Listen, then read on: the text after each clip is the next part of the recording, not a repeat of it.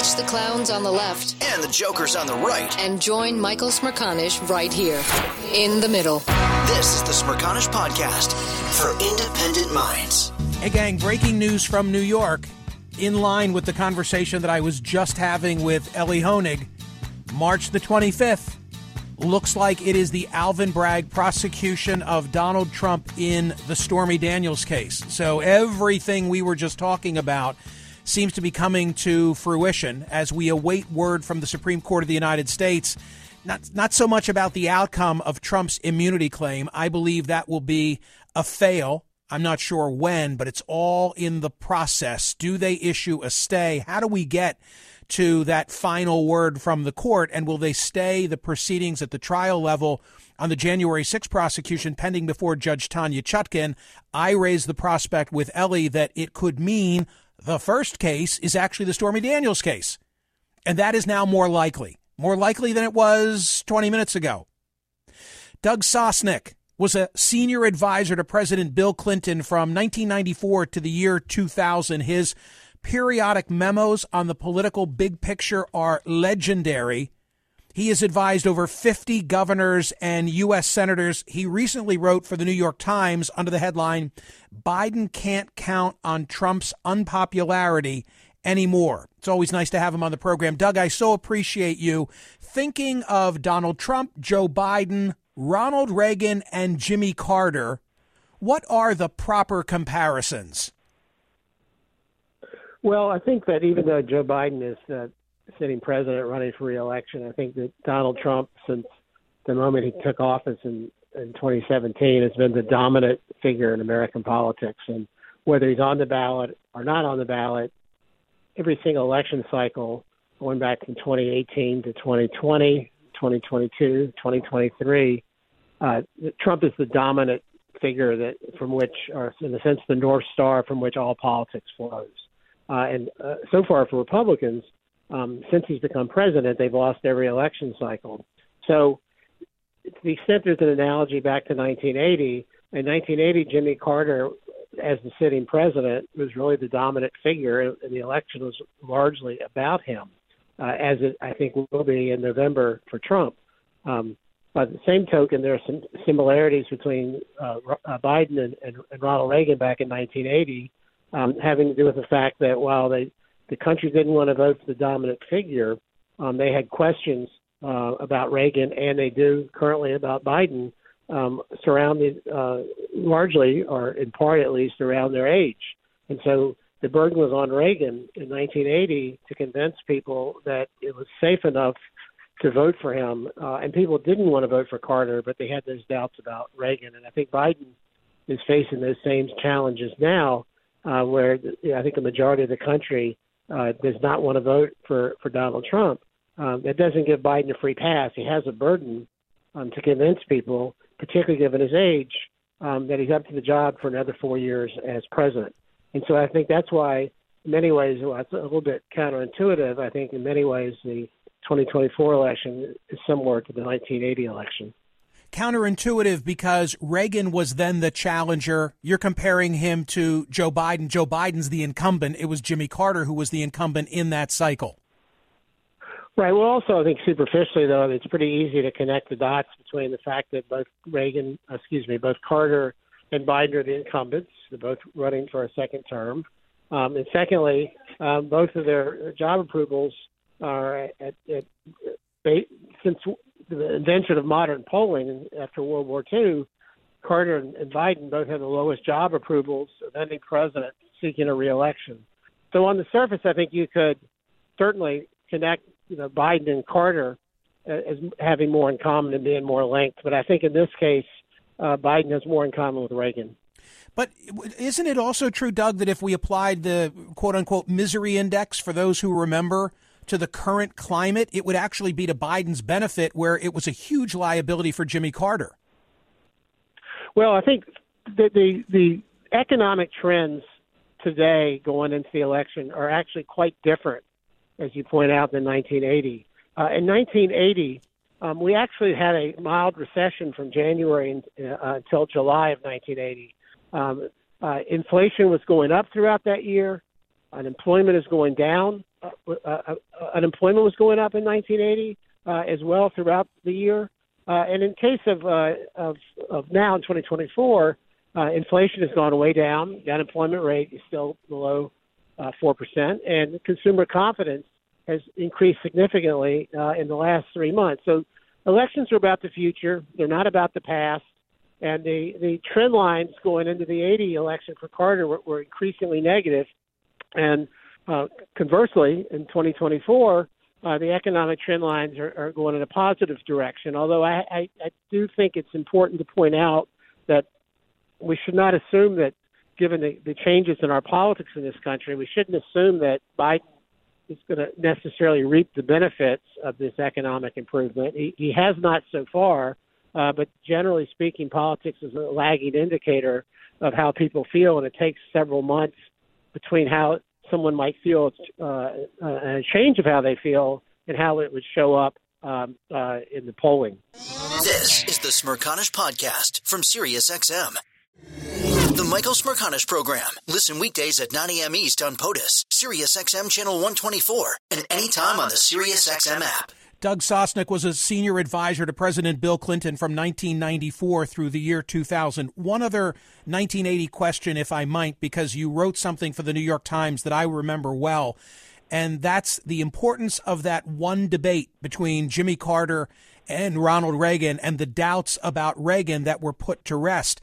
I'm not sure we're even going to have a debate, much less debates in this cycle. Will you say a word about the importance of the debate issue in a general election, should it be Joe Biden against Donald Trump? Well, I think that uh, uh, Trump is, ironically, given the fact that Trump didn't want to participate in any of the uh, debates in the Republican primary, I think Trump is going to be very aggressive and trying to debate Biden as much as possible in the campaign. And I think he, I think Trump feels first of all he's a better debater than Biden, but probably secondly and most importantly, uh, I think he feels like uh, getting Biden on a stage for an extended period of time um, will, will be a, a visual demonstration to people of Biden's age, um, and that he doesn't have the endurance um, for another four years as president, and that he'll uh, make a number of gaffes. So I think that the campaign um, will be uh, the, the interesting part of this campaign is going to be to see how Biden reacts to these challenges by Trump. But I think that the, the debates will be a central part of Trump's campaign uh, in the uh, in the fall against Biden. Do you think I regard 2020 as having been a referendum on Donald Trump and Trump losing the referendum. I, I'm not disrespecting the president, President Biden, when I say that I don't think he really defeated Donald Trump so much as Donald Trump defeated Donald Trump. My question for Doug Sosnik in 2024 is it more a referendum on either of them? More on Trump, more on Biden, or is it a wash? Well, so as pointed out a minute ago, I'll just re- repeat it. I mean, the the 2018 elections, the 2020 elections, the 2022 elections, and the 2023 elections, for that matter, have all been referendums on Donald Trump. Now, that doesn't automatically mean that the 2024 election will be about Trump, um, but but since Trump is is taking over uh, and dominated the scene in American politics, um, that the elections have been about Donald Trump. If you look at the exit polling from 2020, um, you see that overwhelmingly uh, the people who voted for Biden uh, were voting not so much for Biden as they were against Trump. And and if you go back uh, to the last 40, 50 years, um, Biden is the first person elected president since 1988, when uh, George H.W. Bush was basically elected for a third Reagan term. Biden is the first president since Bush to get elected without a political base. Um, so back to your question, uh, really, at the, at the end of the day, the most one probably the most important question uh, as you look at towards the end of the campaign and look back on it is what is this campaign all about? If it's a referendum on Biden, I think Trump will win. If it's a referendum of the Biden presidency versus the Trump presidency, um, I don't know what'll happen, but I can tell you at least currently, uh, the country has a much more favorable feeling about the four years of Trump as president compared to Biden, based on all the polling. Um, if it's a referendum uh, about the future direction of this country, uh, then I think it's probably a 50-50 race. It may be leaning a little bit more towards Biden if it's a, if it's an election about the future, not about the past. And lastly, um, if it is a referendum uh, on Trump, um, then Biden uh, will win. Uh, but Biden, I think, we, if you could take one lesson from Hillary Clinton's loss in 2016, where she essentially made the entire campaign um, uh, uh, about Donald Trump and not uh, really uh, offering a, a compelling alternative narrative about what she would do as president. I think the lesson from that for Biden is he can't get elected, particularly given where he is in the polling right now. He can't get elected solely making this a referendum on Trump. He's got to boost his numbers up to the mid 40s. He's currently in the high 30s, and he's got to reassure people um, that it's okay to vote uh, for him in terms of his ability um, to be a president well into his 80s. I said earlier that your periodic memos are widely anticipated and extensively read and scrutinized. January 24, you published one of them and you drew attention to the 43% who regard themselves as I's, not as R's or D's to which I would add to the mix. This is also a year with a lot of third party activity, some of which is still ill defined. I refer to no labels. What does Doug Sosnik say about both the independent movement and the prospect of a third party candidate or candidates playing a significant role? Well, I think the independence, uh, the, the the increased levels of independence, which is at the highest level now, I think, uh, in the last 40 years, um, is in part just a, a proxy or a reflection of the alienation um, that that uh, increasingly Americans feel towards the political system in general uh, and the political parties in particular. Uh, and in terms of third party, I think right now uh, that's a proxy for people expressing their dissatisfaction with the choices of Trump uh, and Biden, which over 60% of the country doesn't want to see uh, that kind of rematch. Um, and I think, as a general matter, uh, with a with a possible exception of Kennedy, as a general matter, um, these third, fourth, and fifth party candidacies um, will help Trump, and, and almost across the board uh, will, will hurt Biden. And if you look at the 2016 election, um, they, they these minor party candidates uh, really cost Hillary Clinton the election. Uh, Trump, for instance, Trump carried uh, Michigan by I think a little over 10,000 votes, uh, but you saw uh, I think it was about 175,000 people in Michigan uh, voted third, fourth, and fifth parties, and they would have all overwhelmingly, if they had in a two-person race, they would have overwhelmingly uh, supported Clinton. So I think for Biden, the, the third-party challenge, and remember, it really only matters in the six states or so that are going to determine the winner of the election. It doesn't really matter in the rest of the country. Um, but for for Biden, it's a two-pronged challenge right now. Uh, and, and, and to be clear, um, Trump is ahead in the polls nationally. Trump is ahead in the polls in the, in the key swing states. Um, this this is a, a development that's really happened since the middle to late of October. Prior to that, uh, Biden was narrowly ahead. Um, but but but Trump's uh, polling numbers have not really gone up in this period of time, even though he's taken the lead. What's happened is is that Biden's support has dropped, and so third party candidacy is a challenge for Biden, not only if people were to go out and vote for the third party instead of for him, uh, but the other challenge that he has is they may ultimately decide not to vote third party, fourth party, um, but they may decide to stay home. And that would be bad uh, for Biden as well. So I think that uh, I think it's uh, probably uh, because of the, the satisfaction that the uh, country has um, towards both Trump and Biden. Uh, I think the third party issue is probably going to grow in importance. And, and what's singularly most important uh, is whether they get ballot access in these key battleground states. And the Green Party, which is almost certainly going to be taking vast majority of support would be away from Biden if you vote for the Green Party. Um, they're likely to be on the ballot in all the swing states. Uh, no labels, I think, has gotten access in a, in a couple of the swing states. Uh, and Kennedy so far has doesn't hasn't been able to get on the ballot anywhere. And the, the issue to watch on Kennedy would be whether or not he would be able to negotiate a deal with the Libertarian Party uh, and and use that line. And if that were the case, then Kennedy would be on the ballot in all 50 states. I have a final and complicated question for Doug Sosnik, and thank you for being so gracious with your time. I appreciate everything that you've just offered. You and I are having this conversation as on the cable outlets in front of me, there's a hearing in Georgia, the Fulton County prosecution of Trump and others, and simultaneously in New York, the Alvin Bragg prosecution relative to Stormy Daniels. Meanwhile, next week, we're going to find out whether the January 6th federal case is stayed or can get back on a trial calendar calendar. Does everything Doug Sosnik has just told me go out the window if Donald Trump is tried before the election?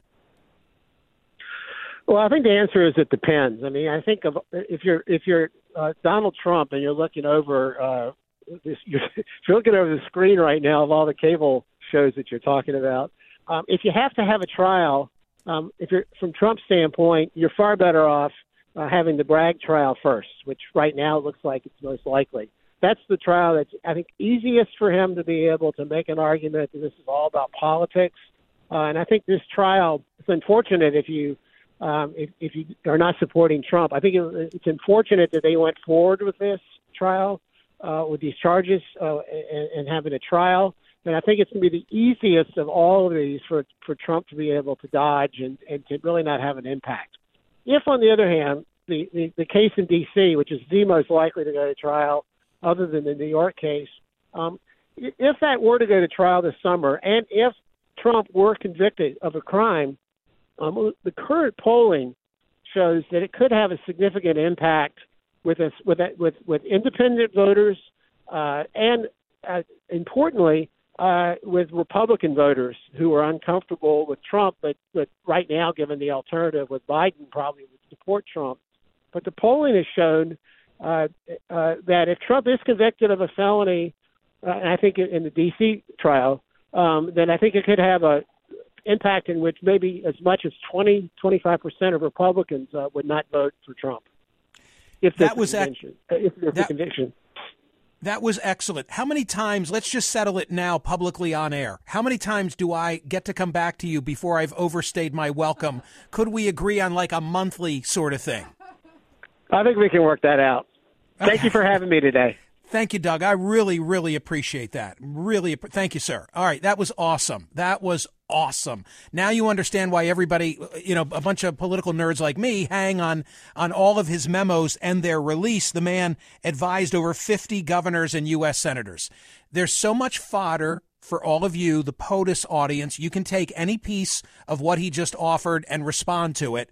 Uh, I choose to go only because of what's taking place at this exact moment. I choose to just comment on the very end. And I think he's right. The best you can say is it depends. When I said, in a respectful manner, everything you've just offered is, is very insightful and thank you very much, but does it all go out the window? Does all of the logic, all of the conventional thinking go out the window if Donald Trump is tried before the election? And he said it depends. And the simple answer that he offered, which I buy into, is which of the cases are we talking about? If it's the Alvin Bragg case, it plays into Trump's hand. Look at this. They invested all that time. They invested all that money. And the best they can do is, is a payoff to a porn star. Not the way he's going to say it. And, and, and the other hand, the alternative is if it's Judge Chutkan, if it's the January 6th case, and if the polls are to be believed, you heard uh, Doug Sosnik say, you know, 25% of people are telling pollsters, I'm going a different direction if he's convicted. And then it's like the Nikki Haley factor. Is she still standing? I, I said something yesterday with zero humility. i I'm admitting it, TC. Zero humility that I think was profound. And more more important to the longevity of Nikki Haley's campaign than how she does in South Carolina yeah. is what the Supreme Court does next week relative to timing. Oh. Because if, if the Supreme Court, let me say it more clearly, if the Supreme Court allows the January 6 case to be listed for trial, and I'm Nikki Haley, I can get 1% of the vote in South Carolina. I'm still going to be tempted to stick around because now the stage is clear. The stage is clear, and I'm the last person standing. And if Trump gets convicted, then maybe they come to me by rights. This is the Smerconish Podcast from SiriusXM. The Michael Smerconish Program. Listen weekdays at 9 a.m. East on POTUS, SiriusXM Channel 124, and anytime on the SiriusXM app. Aztec, New Mexico. John, greetings. I think you wanted to say something in response to Doug Sosnik. What is it? Yeah, uh, let's play the game. Just like in sports, uh, preseason, everybody has ratings. Who's going to win? Even the Super Bowl. You bet a little bit. I listen to you. Yes, let's I play do the indeed. game. Let's let Manchin in there, and, and with Ki- uh, Kinzinger or Cheney as his running mate. Uh, you got Kennedy in there. It's it's going to be all different. You can't just use his old empirical data from the old times. You know, you got to do something new. It's not. It doesn't hurt Biden. The additional candidates. Biden hurts himself because that's why they came in because people don't Well- like Biden. Well, si- but simply, know? simply, simply stated, the reason, the perception of why it hurts Biden, maybe what you said, but also because Trump's support is intractable. Like these folks are for him. Nothing's going to happen, it seems, to change their minds. And Biden's vote, on the other hand, is softer. They can change their mind. So that's that's the mindset that says that the more third party candidates who are in the race, the better it is for, for Donald Trump.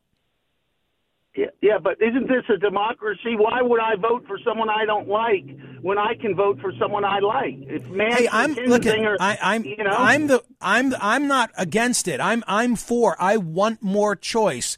Uh, much to the disappointment of a large part of this audience, they know what I did in the 2016 election, and I and I I have zero regret, remorse. I'm going to vote for whoever I want to vote for, and I'm not going to sit there and say, "Oh, let's see if I do X, then Y and Z are going to." Forget it. I'm voting for the candidate that I want to vote for. Anyway, I think we're saying kinda the uh, the the same thing. Look, this guy, Doug Sosnik, is brilliant. Okay. He's in a league with Mark Halperin.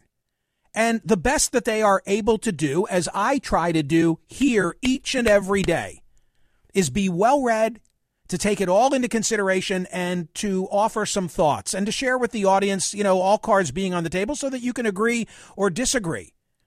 But I would never, never tout my ability to be a prognosticator. I'm not making any prediction. Neither's Doug, neither's Mark. It's like, where are we at this moment in time? It's, it's insane. The cycle is nutty every single day. I told you I'm exhausted just trying to stay informed.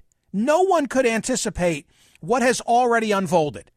I mean, that's why, that's why when the idea popped into my head that I've got these great editorial cartoonists drawing exclusively for my daily newsletter, I'm thinking to myself, well, wait, at the end of the year, we gather up all of those editorial cartoons and we create a book and maybe do something for a charity.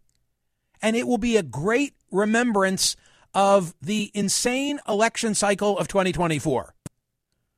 Call me, gang. You can get through, but only if you hustle. I'm at 855 486 1776. 855 486 And and I have to say it again. I'm sorry if I'm a broken record, but the idea that we're watching everything play out in Georgia because they have cameras in the courtroom as they should, and that we can't do it in New York, and that we can't do it in the federal courthouses is just terrible.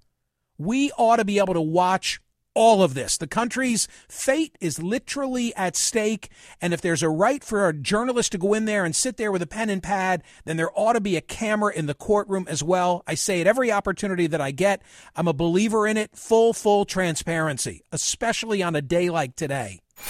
Hear more of Michael Smerconish on SiriusXM's POTUS, Channel 124. Live weekdays from 9 a.m. to noon East or anytime on the SXM app. Connect with Michael on Facebook, Twitter, YouTube, and at Smerconish.com. Michael Smerconish for independent minds.